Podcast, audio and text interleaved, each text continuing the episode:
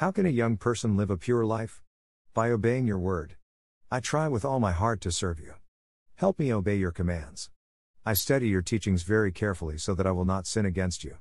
Lord, you are worthy of praise. Teach me your laws. I will repeat the laws we have heard from you. I enjoy following your rules as much as others enjoy great riches. I will study your instructions. I will give thought to your way of life. I enjoy your laws. I will not forget your word.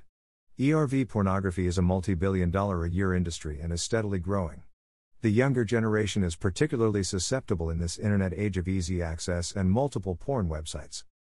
35% of all internet downloads worldwide are related to pornography. Teenage boys are the largest consumers of pornographic internet sites. The following percentages of children report having seen pornography in some way 50% of 11 13 year olds, 65% of 14 15 year olds, 78% of 16 17 year olds.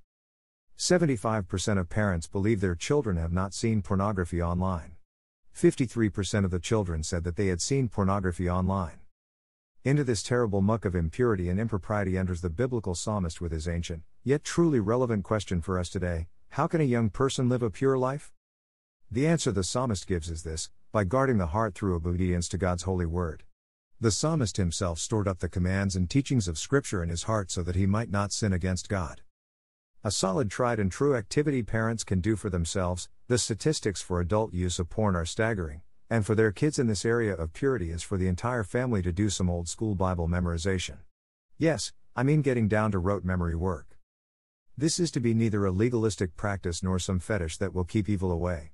Instead, memorizing verses and large sections of the Bible provides a solid foundation from which to construct a base of operations for the work of meditation. When temptation occurs, there will be something to stand upon in the heat of the moment. Today's lesson from Psalm 119 is a great place to begin. Expand to memorize the entire psalm, all 176 verses of it.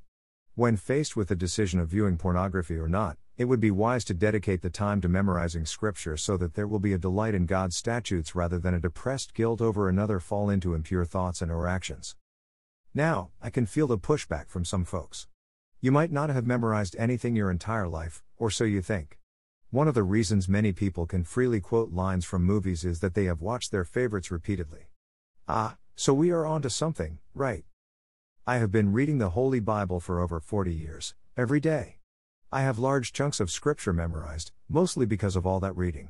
So far in my life, I've read the entire Old Testament around 100 times and the New Testament about 300 times, not because I ever had the goal of doing all that reading, but because I need God's Word.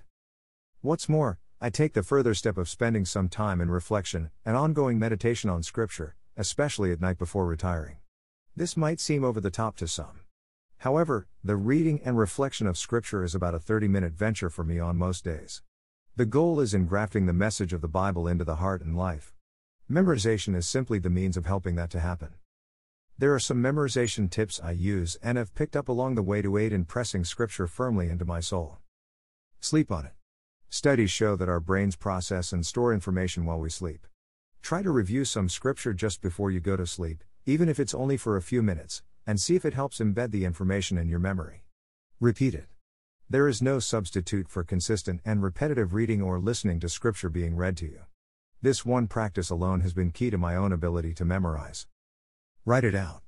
Writing helps deeply encode biblical truth we're trying to learn because there is a direct connection between our hand and our brain. To increase recall, speak the scripture out loud and visualize the concepts as well. Sing it. Singing is what got my middle daughter through school. Songs or jingles use your brain's right hemisphere, helping us to remember. There are already plenty of songs out there for all kinds of biblical passages. And, of course, you can always try making your own music. Sense it. Use as many of the five senses as possible. Our senses enable us to use more parts of our brains and retain information better. For example, when I read scripture, I use a physical Bible to hold and often use a pointer when reading, touch, have a cross in front of me, sight, read out loud, sometimes with worship music in the background, hearing, light a candle, smell, and I always have a cup of coffee to sip while reading. Taste. The biblical Psalms are meant to be prayed. So, using them for that purpose has the effect of shaping our prayers and desires in a good direction, as well as helping us to live into the commands of God to repeat the laws I have heard from you. In a world of spiritual impurity, emotional assault, and mental adultery, we need the purifying work of God's Word to wash our souls clean. May it be so, to the glory of God. Merciful God, thank you for providing your Word to me so that I might read it, use it, memorize it, meditate upon it, and engraft it into my soul. Fortify my spirit against the demons of impurity by the power of your Holy Spirit, to the glory of Jesus Christ. Amen.